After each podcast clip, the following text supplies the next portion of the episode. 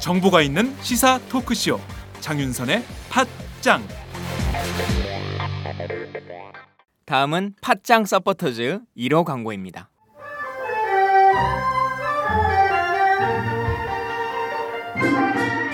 양꼬치집에 대한 모든 편견을 깼다. 풍무 양꼬치.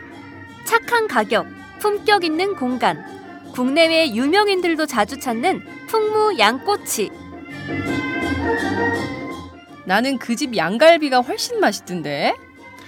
어, 누나 나는 그 집 맛있는 요리들이 지금도 잊혀지지 않고 있어요. 단체석이 많아 모임하기 좋은 곳. 풍무 양꼬치. 대림역과 구로 디지털 단지 역점 두 곳에 있습니다. 예약 문의 02809-9292, 02809-9292. 잠깐, 팟짱 애청자라고 말씀하시면 통큰 서비스를 제공합니다.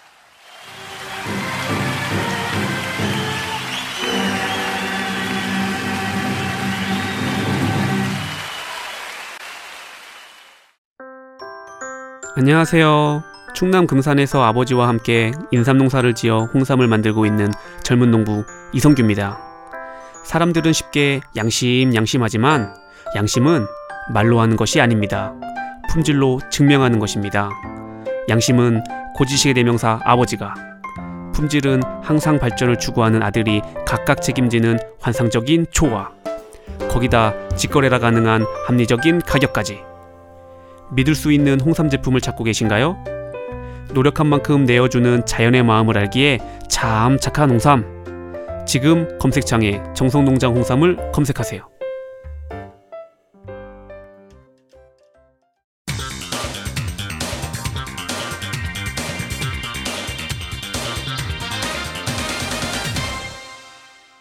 전혀 다른 뉴스. 전혀 다른 뉴스 시작하겠습니다. 부산대학교 국문과 교수가 어제 총장 직선제 폐지에 반발하면서 투신에 숨진 사건이 발생했는데요. 이 사건을 계기로 김기섭 총장은 스스로 사퇴했고 부산대는 문제가 됐던 총장 선출 방식을 교수회와 원점에서 다시 논의하겠다는 입장을 밝히고 있습니다. 오늘은 오마이뉴스 지역공동체부에서 부산 지역을 취재하고 있는 정민규 기자를 전화로 연결해서 자세한 현장 소식을 들어보도록 하겠습니다. 정 기자 나와 계신가요? 네, 정민규입니다. 네. 어제 부산대 54세 고 아무개 교수가 학교에서 투신하는 사건이 벌어졌습니다. 어제 사건 현장이 어땠는지 설명을 좀 부탁드립니다. 네, 어제 오후 3시 5분께 발생한 일입니다. 국기 계양대가 있는 부산대학교 본관 4층 난간에서 이 학교 국어국문과 고 아무개 교수가 총장 직선제를 요구하며 뛰어내렸습니다. 곧바로 경찰과 구급차가 출동했는데 소방 당국의 확인 결과 이미 고 교수는 그 당시 음, 심정지 상태였다고 하고요. 인근에 있는 친내 병원으로 옮겨졌지만 사망했습니다. 네, 유서가 현장에 있었던 걸로 알고 있습니다. 핵심 내용이 어떤 거였나요? 네, 고 교수가 뛰어내린 곳에서는 A4지 두 장 분량의 유서가 발견됐습니다. 고 교수는 이번 일을 예상한 듯 유서의 첫 머릿말에 진정한 민주주의를 위해서 희생이 필요하다면 감당하겠다는 글을 남겼습니다. 그 아래 유서 내용은 대부분 총장 직선제의 필요성에 대한 내용입니다. 고 교수는 교육부 방침대로 일종의 총장 간선제 수순 밟기에 들어갔다면서 부산대가 현대사에서 민주주의 수호의 최후 보루 중 하나였는데 참담한 심정일 뿐이라는 심정을 밝혔습니다. 특히 직선제를 폐지하면 학내 민주주의가 후퇴하고 교육부, 즉 정부의 눈치만을 보게 될 것이라는 점을 강조했습니다. 고 교수는 교육부의 방침대로 일종의 간선제로 총장 후보를 선출해서 올려도 시국 선언 전력 등을 문제 삼아 여러 국공립 대학에서 올린 총장 후보를 총장으로 임용하지 않아 대학이 제 기능을 발휘하지 못하는 일이 다반사라면서 대학의 자율성은 전혀 없고 대학에서 총장 후보를 선출하는 과정에서부터 오직 교육부의 눈치를 볼 수밖에 없다는 점이 문제라고 지적했습니다. 네. 아, 지금 보면 그 사립대학은 또 사립대학대로 몸살을 앓고 있고 또 국공립대학은 국공립대학대로 어, 어떻게 보면은 총장 직선제가 굉장히 중요한 민주주의 절차인데 그것을 교육부가 침해하고 있다는 사실을 아마 아, 이번 사건을 통해서 확인한 애청자들이 많을 것 같다는 생각이 좀 드는데요.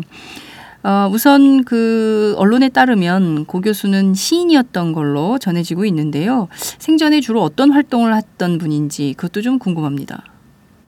네, 고 교수는 부산대 국어국문과 교수로 이 대학 80학번입니다. 네. 민주화 운동의 최정점이었던 80년대에 부산에서 가장 학생 운동이 활발했던 부산대학에 재학했던 겁니다.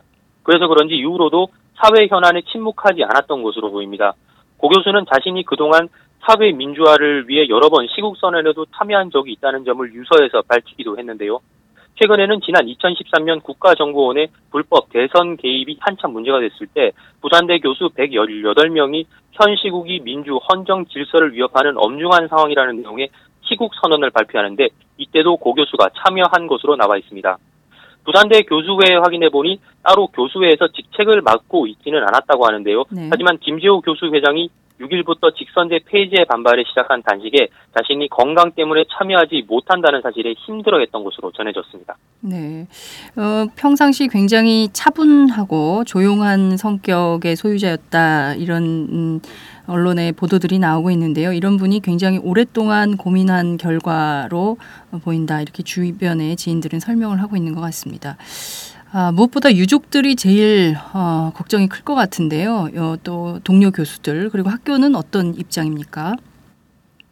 일단 고 교수의 빈소는 침례병원 장례식장에 마련이 됐습니다. 유족과 학교 관계자들이 이 빈소에 머물고 있는데요.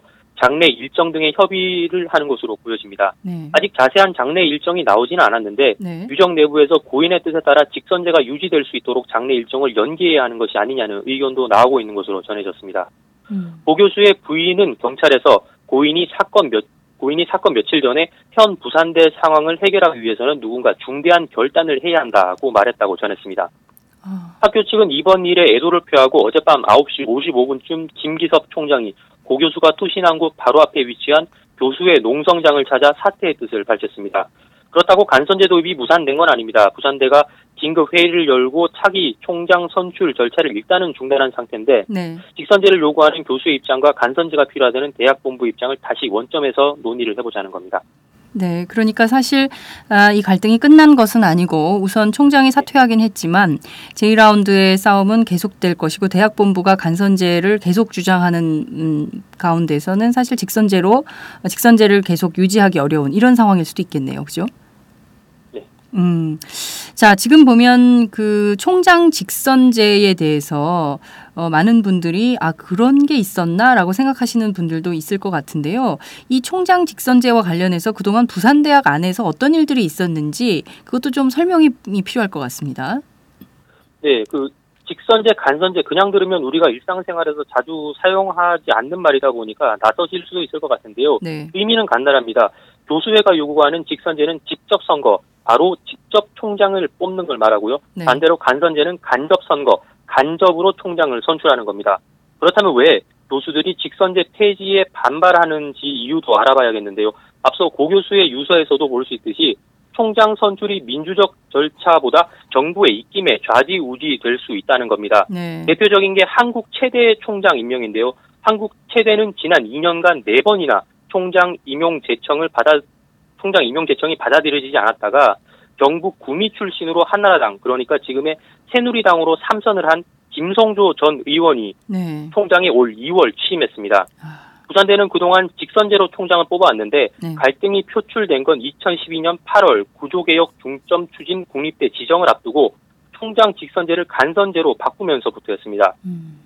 김 총장은 애초에는 총장 직선제를 지키겠다는 공약을 내돌- 내걸고 당선이 됐는데 네. 이후에 이 공약을 스스로 깬 겁니다. 아, 간선제를 도입하도록 학칙까지 개정하자 부산대 교수회는 법적 소송에까지 나섰지만 대법원까지 가는 법정 다툼 끝에 원고 패소 판결을 받았습니다.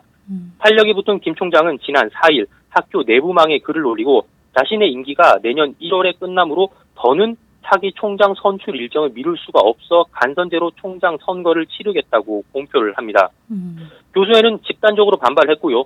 김재호 교수회장은 6일부터 단식을 진행했고 어제는 전국 거점 국립대 교수연합회와 전국 공무원 노조 대학 본부가 부산대 교수회를 지지하는 기자회견을 열기도 했습니다. 네. 그리고 아시다시피 기자회견이 열린 지 반나절도 지나지 않아 학교 교수가 본관에서 투신하는 안타까운 일까지 벌어졌습니다.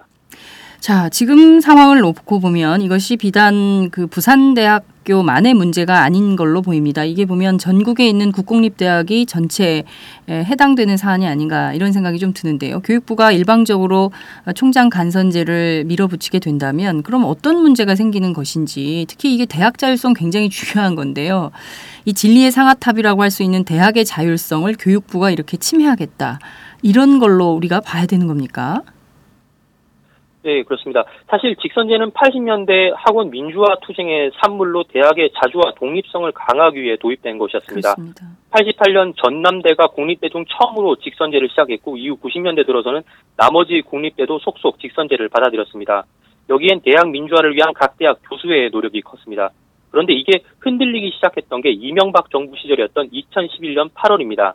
음. 당시 교육과학기술부는 이른바 2단계 국립대 선진화 방안이라는 걸 발표합니다. 네. 이 방안 중에 포함된 게 바로 총장 직선제 폐지였습니다.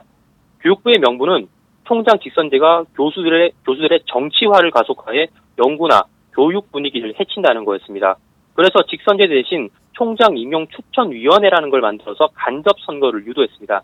근데 이게 그냥 유도만 했느냐? 네. 그건 아닙니다. 교육부가 간선제를 도입하는 학교에는 간선제 도입을 교육 역량 강화 사업 평가 지표에 반영하겠다고 했는데 만약 하위 15%에 속하면 구조 개혁 중점 추진 국립대학에 속하게 되는 거라 사실상 간선제를 도입하지 않으면 학교가 휘청이게 되는 상황이었습니다. 아, 잇따라 국립대들이 직선제를 폐지하고 간선제를 도입했던 것도 이 때문입니다. 네. 이후에 각종 평가에 간선제 도입이 그 평가 항목으로 교육부가 넣으면서 네. 대학들이 대학들을 지속적으로 압박을 해가는 상황이었습니다. 음. 교육부의 입김이 이렇게 커지다 보니까 아까 말씀드렸던 한국 체대처럼 정치인 출신이 총장으로 임명되기도 하고 네. 공주대에서는 교육부가 총장 임명 제청을 받아들이지 않으면서 총장 공백 사태가 1년 넘게 진행되는 등 잡음이 끊이지 않고 있습니다. 아, 교육부는 지금도 직선제 폐지가 대학 구성원이 스스로 결정하는 일이라고 주장하고 있지만 교수의 입장에서는 돈줄을 진 교육부가 예산을 갖고 대학을 압박하는 상황에서 이런 말을 쉽게 받아들이기는 힘들다고 말하고 있습니다. 뭐 일단 이번 사건을 계기로 부산대가 간선제 도입을 강행하려다 총장 선출 제도를 원점에서 재검토하겠다고 입장을 선회했는데 부산대가 유일하게 직선제를 그대로 가져가는 것이 아니냐는 관측도 나오고 있는데 네. 설사 그렇게 되더라도 총장 임명권을 지닌 교육부와 갈등을 빚을 소지는 남겨두는 게 되는 거라서 이후 추진 과정은 좀 더 지켜봐야 될 것 같습니다. 네. 지금 보면 이게 전국의 대학들, 특히 국공립 대학들이 이 사건에 대해서 묵과해서는 안 되는 것이 아닌가라는 생각이 좀 드는데요. 어, 이를테면 민교협 같은 교수노조 같은 데서는 좀 어떤 입장을 밝히고 있습니까? 네, 제가 교수 부산대 교수회 부회장을 맡고 있는 법학 전문 대학원 차정인 교수와 오전에 통화를 했는데요. 네. 교수회는 고인이 자기 한 몸을 희생해 대학 민주화와 사회 민주화의 태보를 개탄하고 무뎌져가는 사회 현실을 우려한 점을 받들어 이 문제를 교육부와의 싸움으로 보고 강압적인 정책 폐기를 요구해 나가기로 결정을 했다고 합니다. 이를 위해 다른 지역 거점 국립대들과도 연대를 추진하고 있습니다. 음. 거점 국립대 교수의 연합회가 함께 직선제 복귀를 위한 협력을 해나가기로 했고 서울대 교수 협의회도 부산대 교수회에 함께 직선제를 위해 싸워 나가자는 뜻을 전해왔습니다. 경북대학교에서는 고교수를 추모하는 플랜카드가 걸리는 듯 이번 일이 국립대를 중심으로 한 대학가로 확산해가는 모양새입니다. 김서중 민주화를 위한 전국 교수협의회 의장은 지금껏 골문게 터진 것이라며 이명박 정부부터 10여 년간 교육부가 총장 직선제의 일부 보수적이고 파행적인 모습을 비판하면서 총장 간선제로 변경하려 했던 것이 압박의 결과가 오늘의 참극을 빚은 것이라고 말했습니다.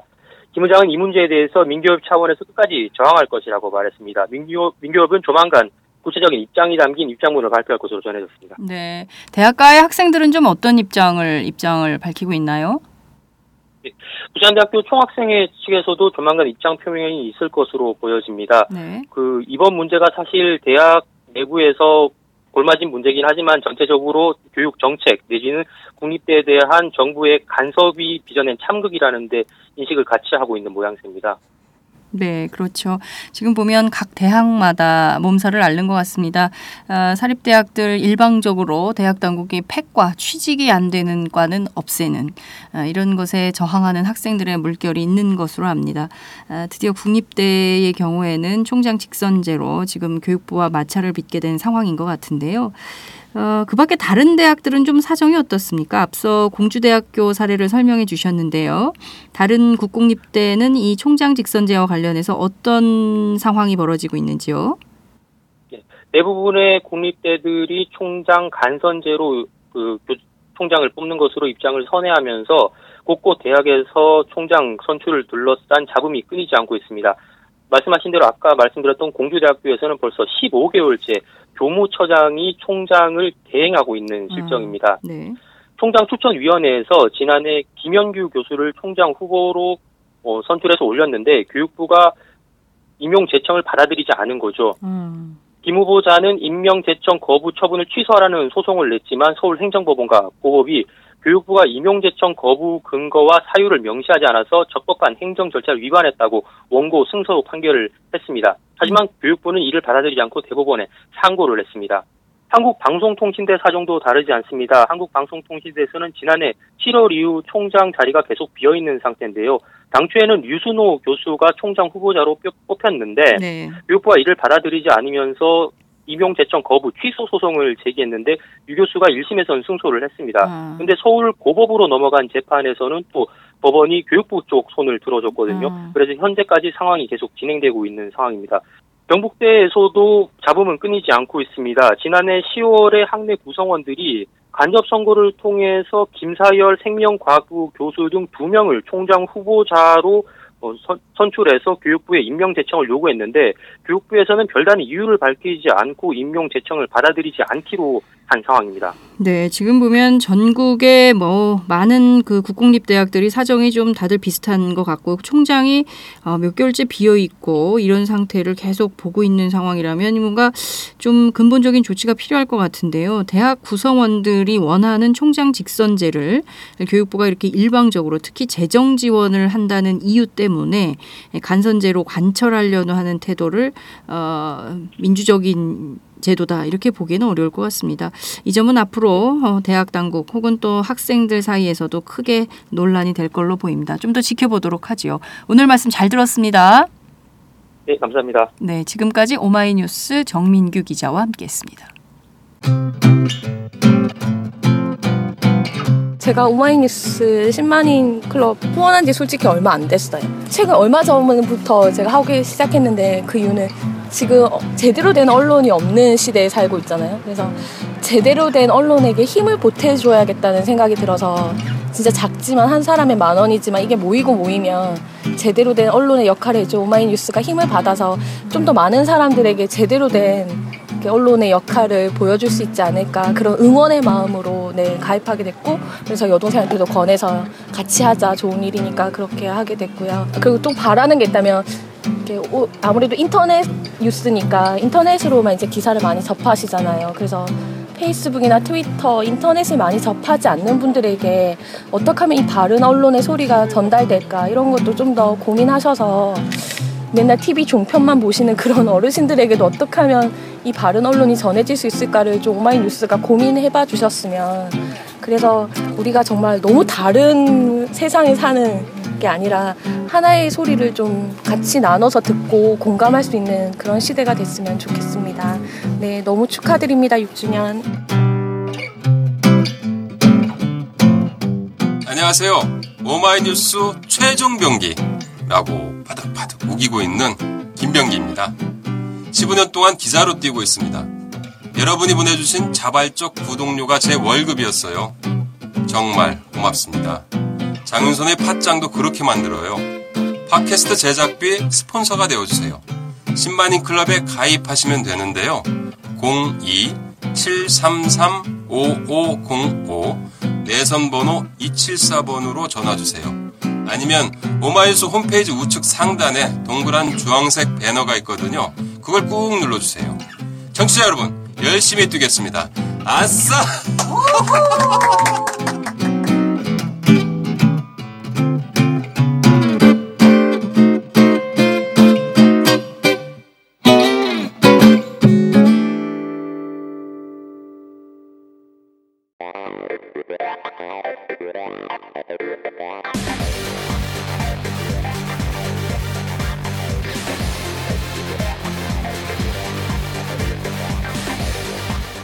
정보가 있는 시사 토크쇼. 장윤선의 팟짱